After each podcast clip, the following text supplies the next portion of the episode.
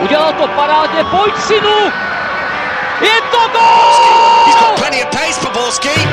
And can he find the finish? Teď to chtělo přijedat Karlovi do běhu. Teď to chtělo o chviličku dřív. Heinz.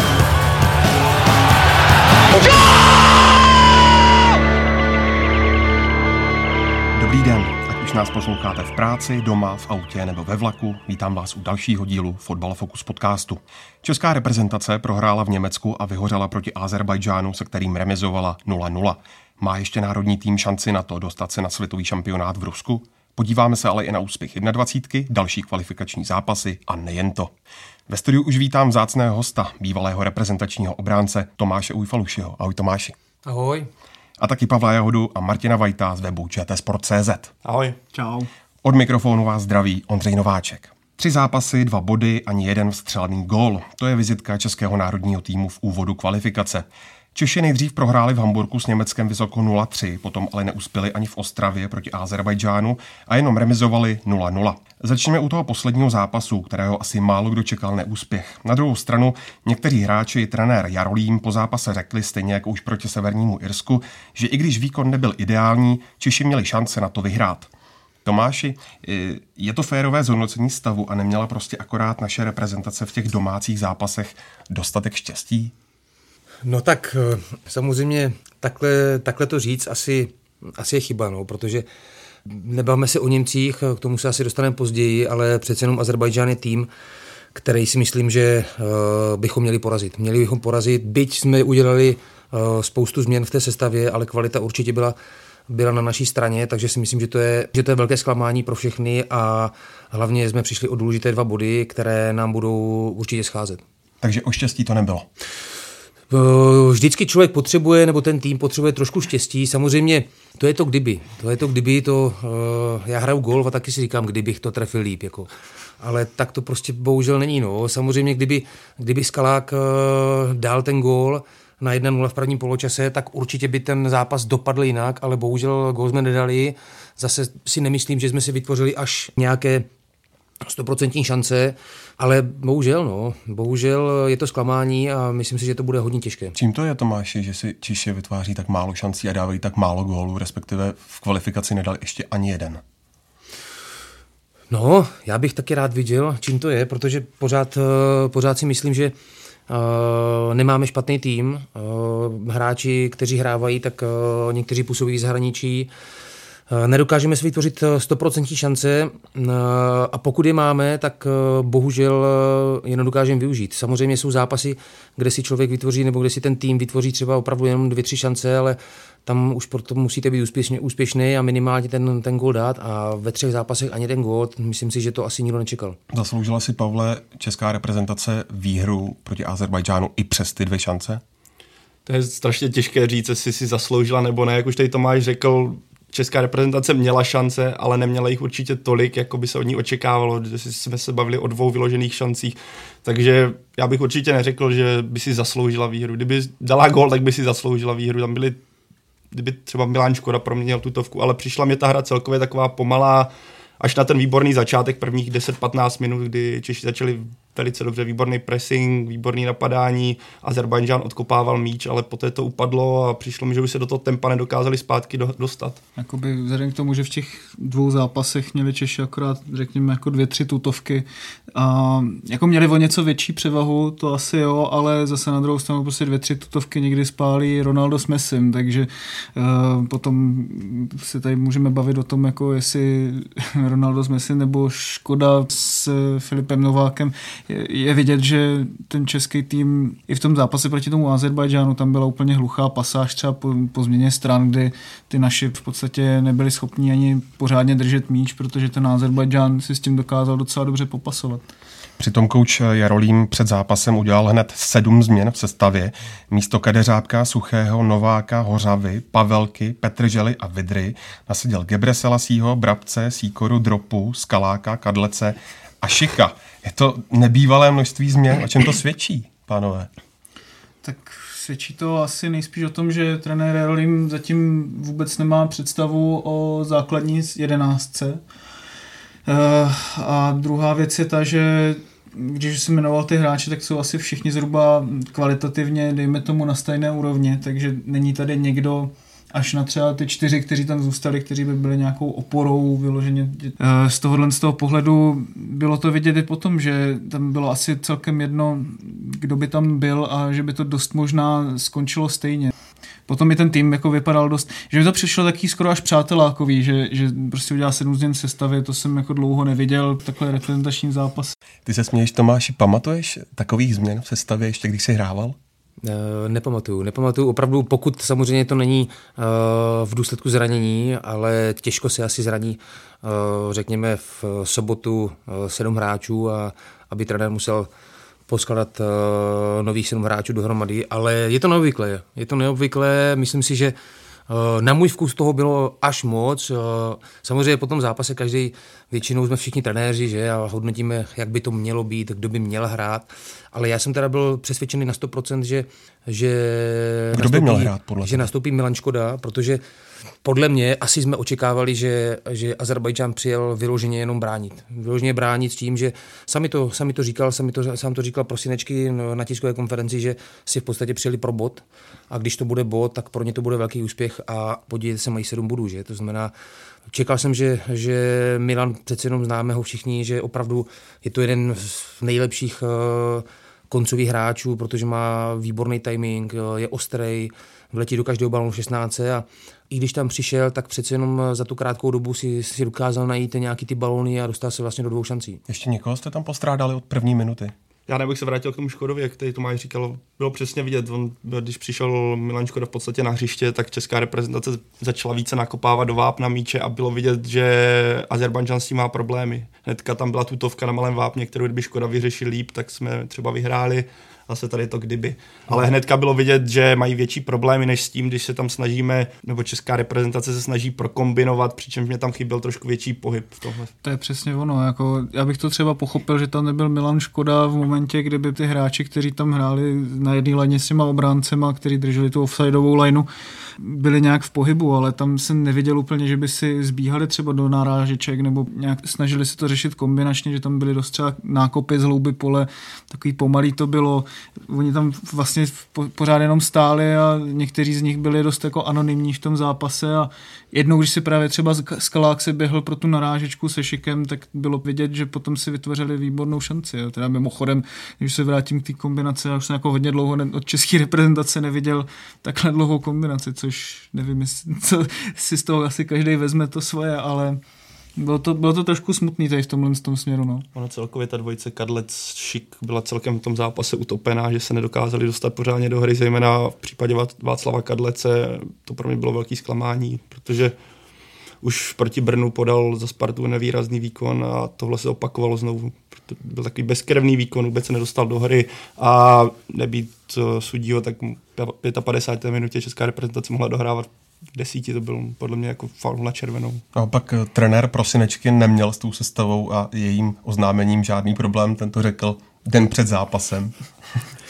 tak já myslím, že oni přesně věděli, pro co si jeli. Jeli si pro ten bod, uh, zase je potřeba říct, že opravdu bránili svědomitě a ten blok měli, měli velice těžký, jo. takže typově uh, Vence Kadlec uh, víme, že spíš potřebuje ten prostor na to, aby mohl zběhnout do prostoru, což ukázal i třeba s, s tím uh, Interem, který, uh, kde zahrál výborný zápas, ale tam musí mít prostor, tam musí mít prostor, ba naopak Šik si myslím, že je to spíš takový podhrutový hráč, který strašně rád má balón, sklepne si ho a není to vyloženě typ hráče, který byť je vysoký, který je takový ten důrazný v 16 na ty centry. To by byl právě výborné, možná kdyby byl Šik se Škodou, jak mm. jsme mhm. se tady bavili, že by to mhm. byla ideální kombinace, kdyby Šik třeba podržel míč, nebo respektive jak fungovala spolupráce Koller Baroš, techničtější, rychlejší hráč proti tomu vysoký hráč, který by klepával balony. Každopádně azerbajdžánská obrana tedy fungovala dobře.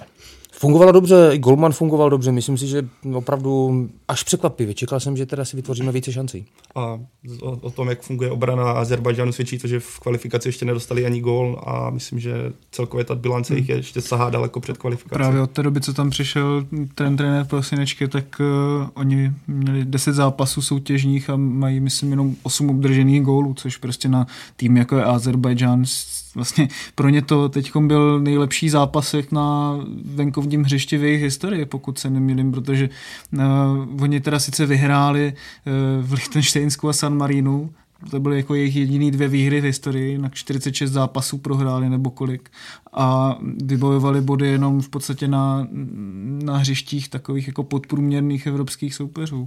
Co ta remíza vypovídá o vyrovnávání kvalit takových týmů, jako je česká reprezentace a na druhé straně právě Azerbajdžán například? No, tak já myslím, že to, že to vypovídá už, uh, už delší dobu. Už delší dobu že v podstatě uh, my jsme se zastavili. Mm, samozřejmě je potřeba opravdu říct, že ta reprezentace předešla, bylo, bylo to generační. My jsme měli opravdu, já to budu za sebe, že jsem měl fakt to velké štěstí, že jsem mohl hrát s takovými hráči, ať to byl Nedvěd, Poborský, Koler, a tam se to navazovalo. Samozřejmě Barry, když hrál uh, mládí s Dýnem, tak uh, byla to úplně ideální dvojce, že? A byl tam eh, Tomáš Galásek, který není často zmiňovaný, ale který opravdu byl pro nás uh, nepostradatelný, protože ten byl takový ten uh, před tou obranou, který si to tam řídil a který v podstatě nechával ty hráče útočit, protože vždycky přesně věděl, kam se postavit a vždycky získal održený balón. Měli jsme, eh, měli jsme útoční beky, ať to byl Jankul, ať to byl eh, Zdenek Grigera a hlavně, když, to, když se podíváte na to srovnání, tak eh, přece jenom všichni jsme v podstatě hrávali v těch evropských týmech a všichni jsme hrávali základu a v, řekněme si opravdu v těch týmech, které hráli každý rok vždycky o, to, o tu Evropskou ligu nebo o Champions. Takže ty rozdíly tam jsou, musí tam být, protože když se teďka podíváte, tak Eh, vemu Médiu, vemu Baryho, Dýna, Poboráka, Šmícu, když, když tam byl Márhaň, naskakoval taky hodně gólový, tak odešlo strašně moc gólů a v podstatě nedokázali jsme na to, no, eh, na to nebo za, to, za ty hráče najít nějaký adekvátní náhrady. No. Tam chybí prostě, třeba v současnosti mi chybí třeba aspoň jedna nějaká výrazná individualita, která by to vzala. Podívejme se na Poláky, který mají Levandovského a ten to tam sype, sype, sype a táhne. Je. Oni nepotřebují dalších x. Samozřejmě Polsko má další výborné hráče, o tom se nebavme, ale stačilo by třeba jedna, jedna kdyby se Václav Černý třeba si vylítne za dva, tři roky, tak Kouče Rolim říká, že jednou z opor by měl být například Ladislav Krejčí. No to je, jsem si právě říkal během toho zápasu, kde je vlastně tady v tomhle tom týmu, který včera nastoupil jako největší hvězdu a mm-hmm. asi, asi jako Ladislav Krejčí, že jo, což Samozřejmě je to pracovitý hráč a když má den, tak má skvělý technický finesy na hřišti a je opravdu platný a v Boloně taky byl teď zvolený hráčem měsíce, takže jako rozhodně to nedá se brát tak, že by nebyl kvalitní, ale, ale přece jenom to vypovídá o těch kvalitách spíš právě reprezentace těch hráčů, kteří tam jsou, protože třeba do toho středu hřiště v momentě, kdy vypadne Vladimír Darida, tak je to jako obrovský problém a momentálně tam není nikdo, kdo by třeba si myslím myslím, byl schopný hrát třeba v nějakých elitních evropských ligách. No, no myslím, že to je, to je problém, no. že v podstatě nebo všichni, celý národ se baví o tom, že máme Daridu, což samozřejmě eh, kvalitativně velice dobrý hráč, ale je to jeden hráč, jo. Je to jeden hráč, má Božka Ručkala, který mě osobně má výborný standardní situace, výborný uh, na balónu, ale potřebujete k sobě ještě víc. Mě osobně hodně zaráží třeba ten fakt, že v podstatě jeden z našich eh, hráčů, ať to beru Geberho, který hraje stabilně v Bundeslize, tak se nedostane do sestavy eh, na mistrovství Evropy a v podstatě máme Kadeřábka, máme Gebra Selasiho a může hrát jenom jeden. Jo? Takže tam je taky otázka, jestli by nebylo třeba vhodné dát třeba Gebreho, zkusit ho na levou, byť Novák neodehrál, neodehrál špatné zápasy, nebo ho třeba zkusit v záloze, protože jsou je hodně útočné a to mě mrzí, protože to je jediný v podstatě takový hráč, jeden z mála, který hraje stabilně pořád každý zápas a, a hraje Bundesligu, že? Jako v momentě ještě zvláštní, kdy Karel Jarolím tam improvizoval v té sestavě, takže na levýho beka hodil mladýho Sikoru z Liberce, Přesně který tam tak, podle no. mě jakoby nebyl úplně nejistější a místo to, něho tam dal do hmm. závlohy prostě Lukáše Dropu, který teda podle mě mně přišlo, že byl dost, dost jakoby pomalej, jak už na míči, tak tomu, když se vracel a, a nebyl na, na správném místě. Jo.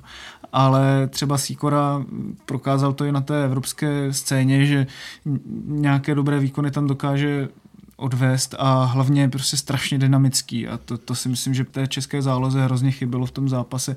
Ještě než se dostaneme k dalším šancím národního týmu v kvalifikaci, pojďme se vrátit k zápasu v Německu. Češi se v Hamburgu nepředstavili v dobrém světle. Němci zápas naprosto opanovali a vyhráli 3-0. Hodně lidí přirovnávalo výkon Čechů k utkání na letošním euru proti Španělsku. Převládající pocit asi byl, že aktivnější přístup byl správný a v tom zápase se s Němci nedalo nic moc víc dělat. Je to tak, Martina? No, to je těžký. Jako jedna věc je ta, že ten výkon Němců byl asi jeden z nejlepších, co jsem na reprezentační úrovni od jakýhokoliv týmu viděl za dlouhou dobu a říkali to i němečtí experti a, a novináři, že to bylo z, to, z té strany Němeců fakt super. Druhá věc ale podle mě je, že byť to teda jakoby individuálně od Němců bylo skvělý, od většiny z nich, tak jsme jim to možná trošku ulehčovali tím, že eh, když třeba jsme presovali před tím prvním gólem, tak tam bylo prostě 6-7 hráčů na polovině soupeře a to mi přišlo taky lehounce naivní Druhá věc je ta, že oni tam měli podle mě hrozně moc prostoru na to kombinovat na, na té naší polovině, že se tam často jakoby ty dva nějaký hrotovější hráči úplně nestahovali a, a pokrývali jsme kraje spíš, než aby jsme byli nějak kompaktní. A, aspoň je to jako můj názor, ale, ale přišlo mi, že aspoň trošku se s tím dalo něco dělat víc, ale myslím si, že asi bychom prohráli stejně. To já bych na ten zápas eh, vůbec jako v podstatě zapomněl, jo, protože tam je jasný, že, že Němci, eh, Němci půjdou ze skupiny jako první, ale my eh, teď už opravdu, teď už nemáme moc šancí a, a teďka ba naopak musíme my vyhrát všechno a porvat se třeba s tím Německem nějakým způsobem, ale Němci jsou fakt, fakt někde jinde, no.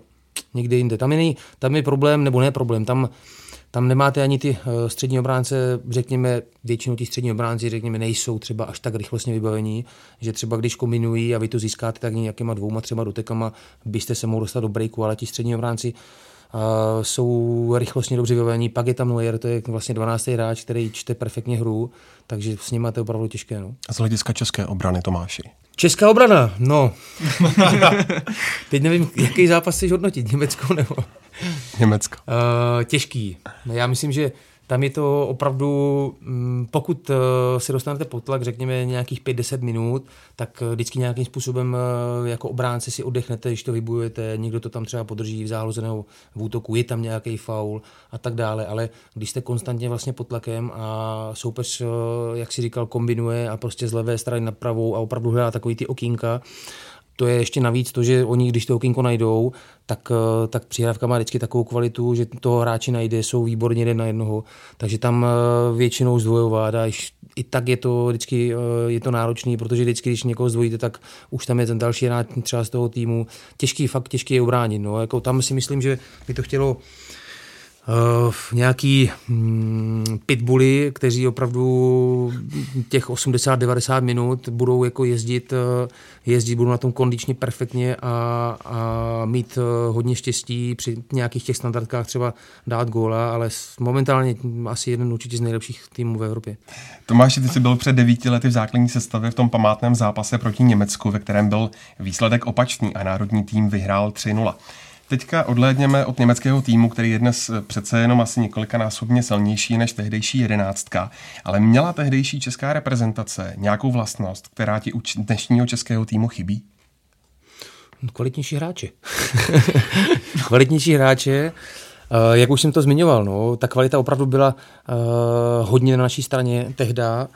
Uh, mám, jsem si jistý, že když jsme nastupovali s tou sestavou, jaká byla, takže soupeři opravdu jako z nás měli strach, byť se někdo třeba zranil, eh, řeknu, eh, ten zápas zrovna, myslím, Jankul eh, byl zraněný, takže já jsem hrál na levé obraně, bez středu hrál, teď si nejsem jistý, jestli tam byl David rozehnal s někým, s Bolfíkem, ale fakt, že dokázali jsme to vždycky nějaký, nějak dobře doplnit a měli jsme i silnou lavičku, takže kvalita, rozhodně kvalita zarputilost a ten strach, ten strach taky, ona ta hlava pracuje, uh, pracuje u každého z nás a když vám, když vám tam nastoupí Poborský, Nedvěd, uh, Koler, Baroš v té top formě, tak ti hráči přece jenom přemýšlí jinak, už ví a kor po těch výsledcích, které jsme měli za sebou. Objevují se hlasy, že Češi by už pomalu měli boj o mistrovství světa nechat stranou a budovat mužstvo pro Euro 2020. Myslí si Pavle, že už je kvalifikace do jisté míry ztracená a měly by smysl změny v nominacích a dávání prostoru novým hráčům tak jako tak? tak ztracená asi úplně ještě není, protože když se podíváme, jaké soupeře, když nebudu počítat Německo, které je úplně jinde, tak furt ty soupeři jsou pro český tým hratelné, hratelní a musíme vzít potaz, že Karel Jarolím do teďka neměl jediný přátelá, kdyby mohl zkusit nějakou sestavu, prostě do toho vlítl, říkajíc, hozený do vody a plav. A jak říkáš, zkoušení nových hráčů, on je zkouší. Jak uvidíme, co po Norsku, ale pokud proti Norsku se nevyhraje, remizuje se, tak já bych se toho nebál a řízl bych do té sestavy, i když on už do ní řízl i teď dost, ale zkusil bych zabudovat Třeba bych zkusil toho Černého, který hraje sice druhou nizozemskou ligu za Ajax za Bčko, ale hraje pravidelně. Čermákovi bych třeba zkusil dát příležitost a zkusil bych pomalu zabodovávat ty mladší a mladší, protože teoreticky dva roky ti kluci nebudou mít nějaký ostřejší zápas. Jako jo, no já si myslím prostě, že těm mladším hráčům se asi musí dávat prostor tak jako tak, protože v momentě, když jako tady máme kvalitativně srovnatelný hráče, tak eh, jak už jsem říkal, třeba to Sikoru za dropu prostě klidně v té záloze. Jako já nemám nic proti tomu, že přivede dropu, ale sám to potom vlastně trenér Jarolím po tom zápase říkal, že dokud ty hráče nevidíte, tak vlastně nevíte, jako jakou výkonnost mají, což si úplně jako by nemyslím, že to se to takhle dá totálně brát, ale když už tam někoho takového přivede, tak taky si myslím, že aby to mělo smysl přinášet tam takovýhle hráče, který může přece jenom 28 nebo kolik a e, nedat prostor třeba právě tomu Sikorovi. No tak je to, eh, je to pravda. Samozřejmě pořád 27 jako je úplně geniální věk, jo. Ale pokud eh, samozřejmě jsou to nějaké alternativy jiné, mladší a trenér je o tom přesvědčený, zase na druhou stranu to jsou ti mladí hráči, no, ale ti mladí hráči samozřejmě nemají absolutně v podstatě žádné zkušenosti třeba s Evropou, že? Něco jiného hrát, eh, hrát Českou ligu a pak z ničeho nic vletět do Evropy. Samozřejmě stalo se to i nám, že já jsem taky nehrál Evropu za Hamburg a hned jsem skočil do, národ, do nároďáků, ale přece jenom uh, měl jsem vedle sebe eh, tak, tak ty takzvané staré bizony, kteří tě, kteří tě pořád nějakým způsobem koučovali, že? I během toho, během toho zápasu. Ono je třeba škoda, že skončil třeba v reprezentaci Petr Čech, nebo že tam není někdo starší, kromě Tomáše Sivoka, ještě kdyby se Tomáš Rosický uzdravil, to už jako vůbec neřešme, ale kdyby tam byl takovýhle hráč, tak by to bylo mnohem jednodušší pro ty mladší kluky tam přijít a měli by tam toho, toho kouče, toho mentora, který by jim říkal, hele kluci, takhle ne, takhle jo, a oni by se lehčeji aklimatizovali, než, nebo přijde mi to tak, to asi Tomáš ví nejlíp, než když tam přijdou asi tam ten kádr úplně mladý, že? A nikdo tam, taky, nikdo tam není. Taky otázka, jestli by třeba, nevím, přítomnost právě takových hráčů, jako seš třeba ty Tomáši, jakoby nepomohla ani v té, já nevím, manažerské pozici nebo takhle. Já, já si to jakoby nedovedu představit úplně přímo v té kabině, jak to tam funguje, ale nevím, no jako jak to třeba by to vzali kluci vlastně, že jestli by jakoby měli takhle v tom člověku tu oporu, že prostě já si myslím, zkušenost. Že, já si myslím, že tohle, tahle doba, podle mě to je můj názor, že už to skončilo. Že opravdu jako teď, když to vidíte i u těch mladých hráčů, co přichází do těch A týmů, tak za nás to bylo úplně jiný. Za nás prostě ty jsi tam přišel a sedl si a neřekl si ani půl slova. Pozdravil si každý dobrý den, pomaličku ještě.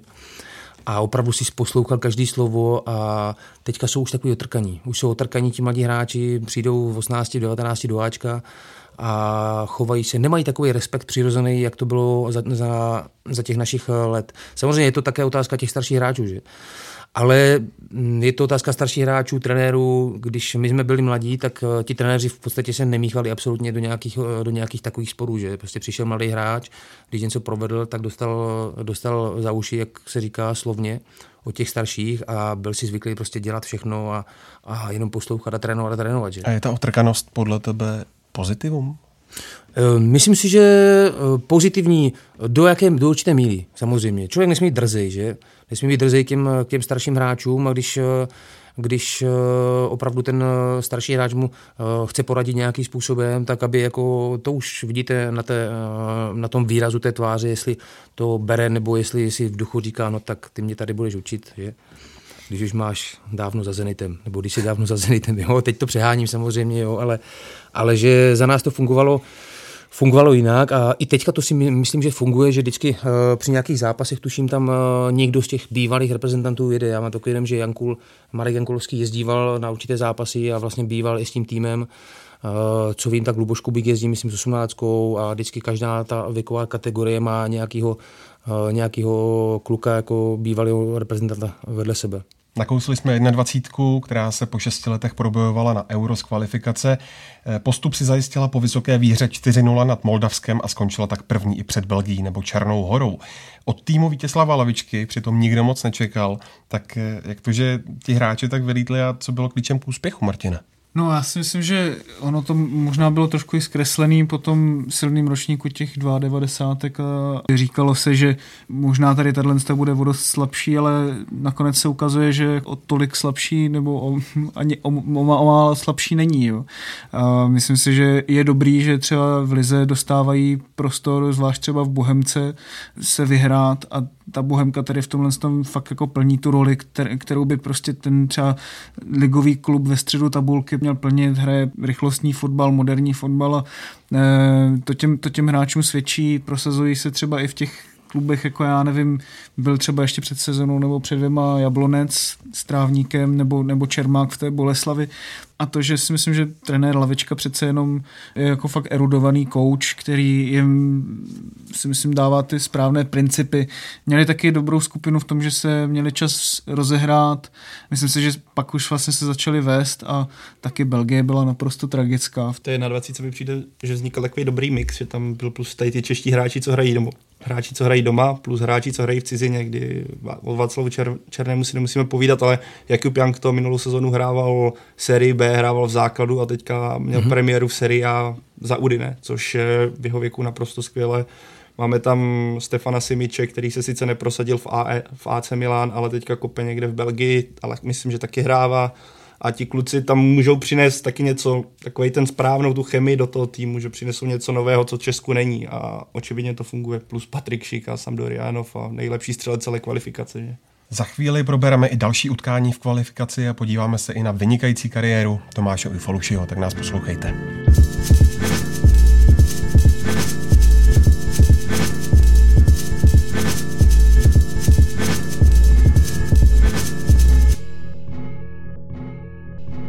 Kvalifikaci nehrál jenom český tým, do bojů o světový šampionát vstoupili dobře i favorité.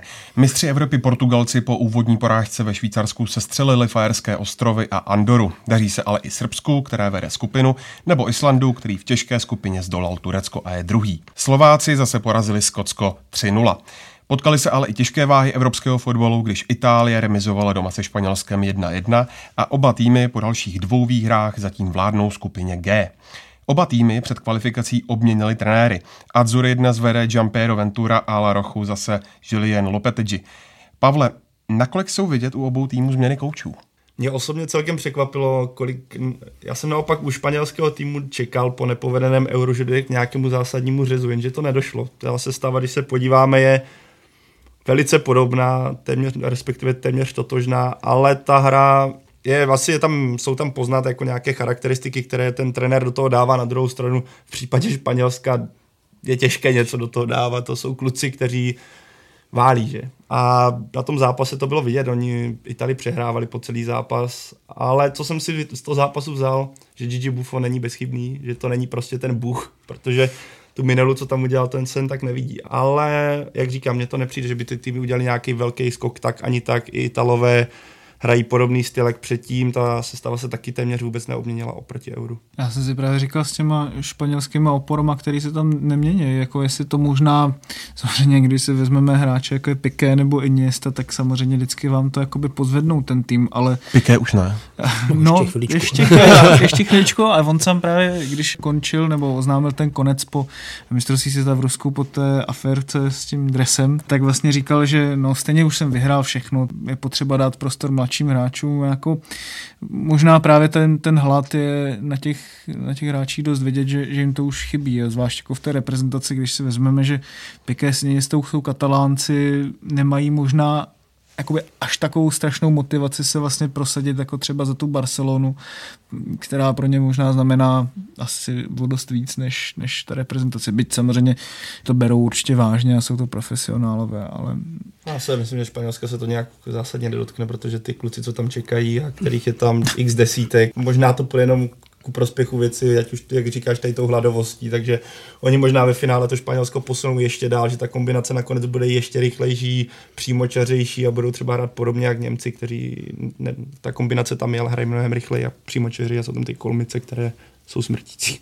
Když jsem tady hovořil o těžkých vahách, dá se to ještě říct v případě Nizozemska, které prohrálo doma s Francií 0-1? Martina?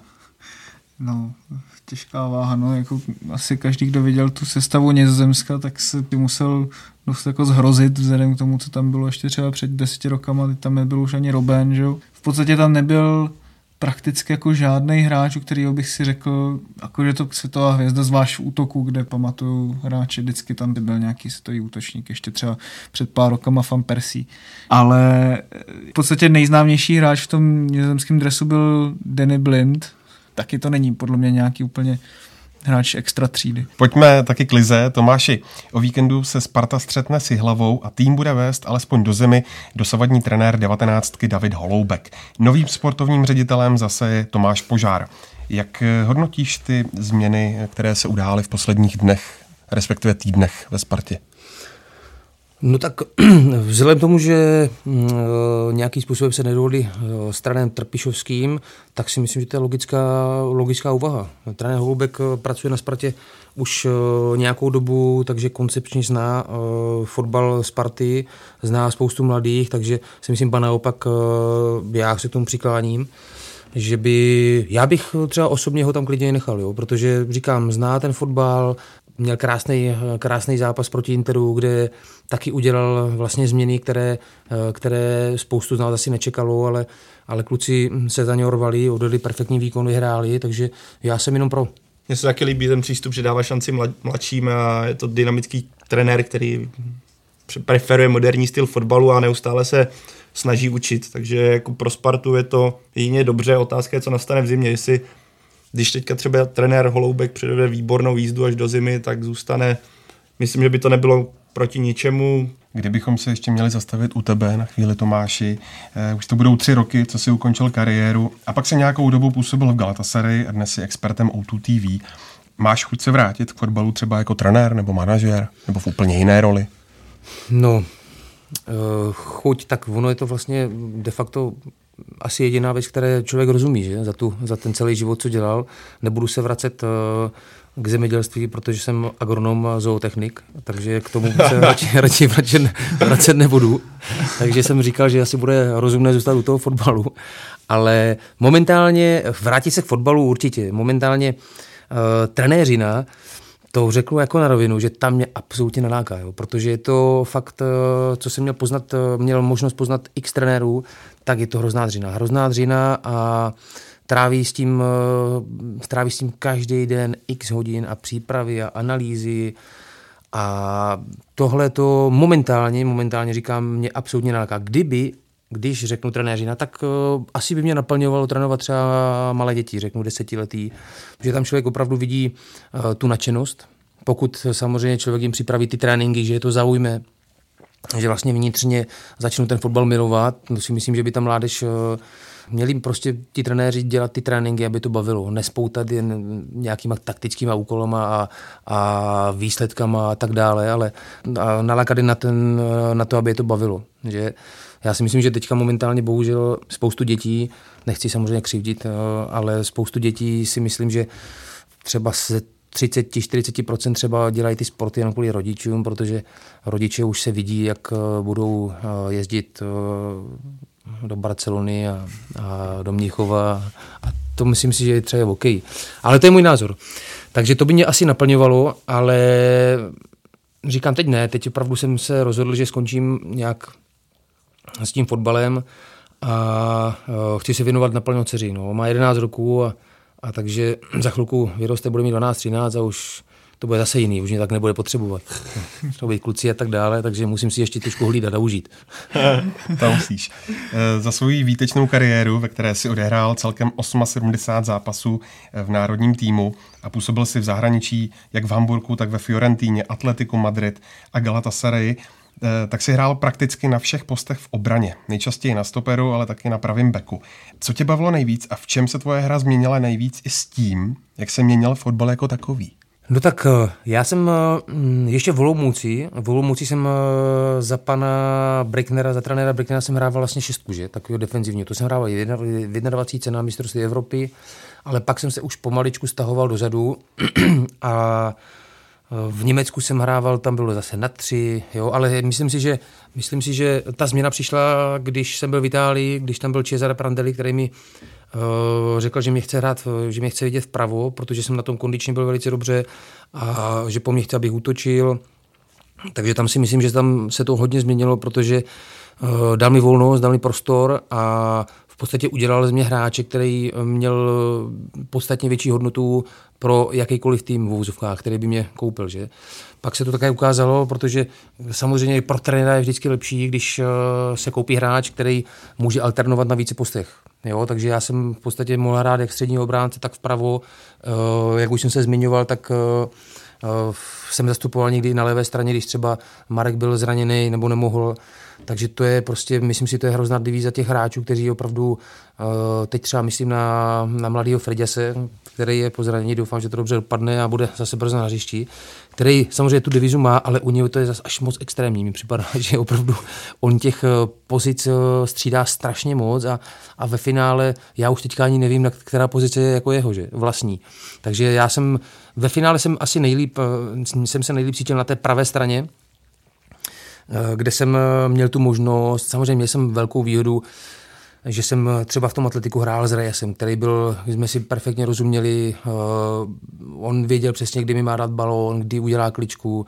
Měl jsem zase, měl jsem výborný tým, jo, vepředu byl Aguero, Forlán, Simao vlevo, Rodriguez, takže to, bylo, to, byla, to byla taky velká výhoda, ale když řeknu, tak pravá obrana určitě jako člověk si zautočí víc a je víc ve hře, Potom postupem času, jak člověk stárne, tak se většinou jako přemístí do toho středu, kde zase už není to tak kondičně náročný. Působil jsi ve čtyřech odlišných zemích, v každém klubu jsi měl důležitou roli a fanoušci tě měli moc rádi. Čím jsi usnadňoval adaptaci na to nové prostředí a myslíš, že to je něco, co třeba těm dnešním hráčům chybí? No, stoprocentně. Stoprocentně to chybí, protože tak je to hlava, že? Je to hlava, protože e, taky jsem přišel do Německa a nemluvil jsem německy, ale e, já jsem byl takový vždycky, uh, tak jsem byl vyhovaný, že jsem se prostě musel, uh, musel zatnout zuby a, a začal jsem chodit do školy, že? takže já jsem chodil vlastně třikrát týdně do školy, každý den po tréninku, abych uh, se do toho kolektivu nějakým způsobem začlenil. Byť jsem měl třeba v tom Hamburgu velkou výhodu, že tam byl Marek Heinz s Milanem Pukalem, to znamená, že Marek s Milanem mi samozřejmě pomohli v těch začátcích, komunikovali jsme česky, takže byla to velká výhoda. To je to štěstí, který opravdu někdy člověk fakt musí mít. No. Ale potom v Itálii třeba už jsem taky, tam už jsem se učil sám, jo, a to jsou, to jsou věci, které, které ty lidi nevidí, no. Že člověk musí se učit a musí chodit do školy a doma si čte a takže je to tak, aby se do toho kolektivu zařadil, tak čím rychleji to zvládneš, tak tím je to pro tebe podstatně jednodušší ta adaptace a už jsi v tom kolektivu a už se s nima zapoješ, jo, jdeš s nima na večeři, protože člověka to samozřejmě nebaví, když někam chodí s lidma, kterým nerozumí. Samozřejmě výhoda byla v tom, že že jsem eh, mluvil anglicky, to znamená i v té Itálii, byl tam Nakata, který mluví anglicky, byl tam Jorgensen, byl tam Obodo, takže s těma jsem hodně komunikoval eh, v angličtině. No a potom ten přechod eh, z Itálie do Španělska už byl podstatně jednodušší, protože tam je to, ne, neříkám, že to je stejné, ale už jsem věděl v podstatě v lednu, že budu se stěhovat do Španělska, takže už jsem zase pracoval na té španělštině a přijel jsem do Španělska a už jsem vlastně mluvil španělsky. Dnešním hráčům to chybí proč, podle tebe? Když jsou zároveň třeba otrkaní někteří. No tak jako já myslím, že jsou asi líní. myslím si, že, že asi, nebo asi času mají spoustu, to vím já, že, že hráči mají času spoustu, takže ono není jako, uh, já si myslím, že asi by uh, bylo nejlepší, jako kdyby studovali, no. Teďka už uh, ta angličtina, opravdu ta angličtina je všude, to znamená, já nevidím problém v tom, kdyby hráči po tréninku, každý si eh, a i klidně každý den na hodinu měl nějakou eh, lektorku nebo lektora a hodinu strávil jako angličtinou a jsem si jistý, že by jim to jenom prospělo a byť by se třeba neměli dostat někam do zahraničního klubu, ale, ale je to věc, která, která ti strašně moc zjednoduší jako život a to je jedno, jestli to jsou dovolené, když se nebudeme třeba bavit o tom fotbale, že? Ale když se bavíme o tom fotbale, tak uh, je to věc, když eh, tam jdeš a víš a mluvíš, tak je to v podstatě jednodušší. A to si myslím, že i právě jsou třeba ty věci, proč ti hráči třeba jdou, řekněme, na půl roku někam na rok a pak už jako, dejme tomu, nehrávají tak, jak si představují. Jo. Je to něco jiného. No. Tady jsou zvyklí, že mají nějakou tu svoji úlohu, ale tam přijdete do Německa a máte tam 25 buldoků nebo vlčáků, kteří prostě jedou každý den naplno, protože ví, že těch míst je jenom 11.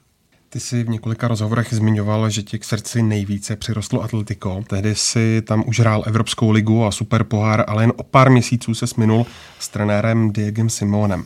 Co se pro tebe osobně na tom samotném klubu za dobu jeho působení změnilo nejvíc? A co na něm nejvíc oceňuješ?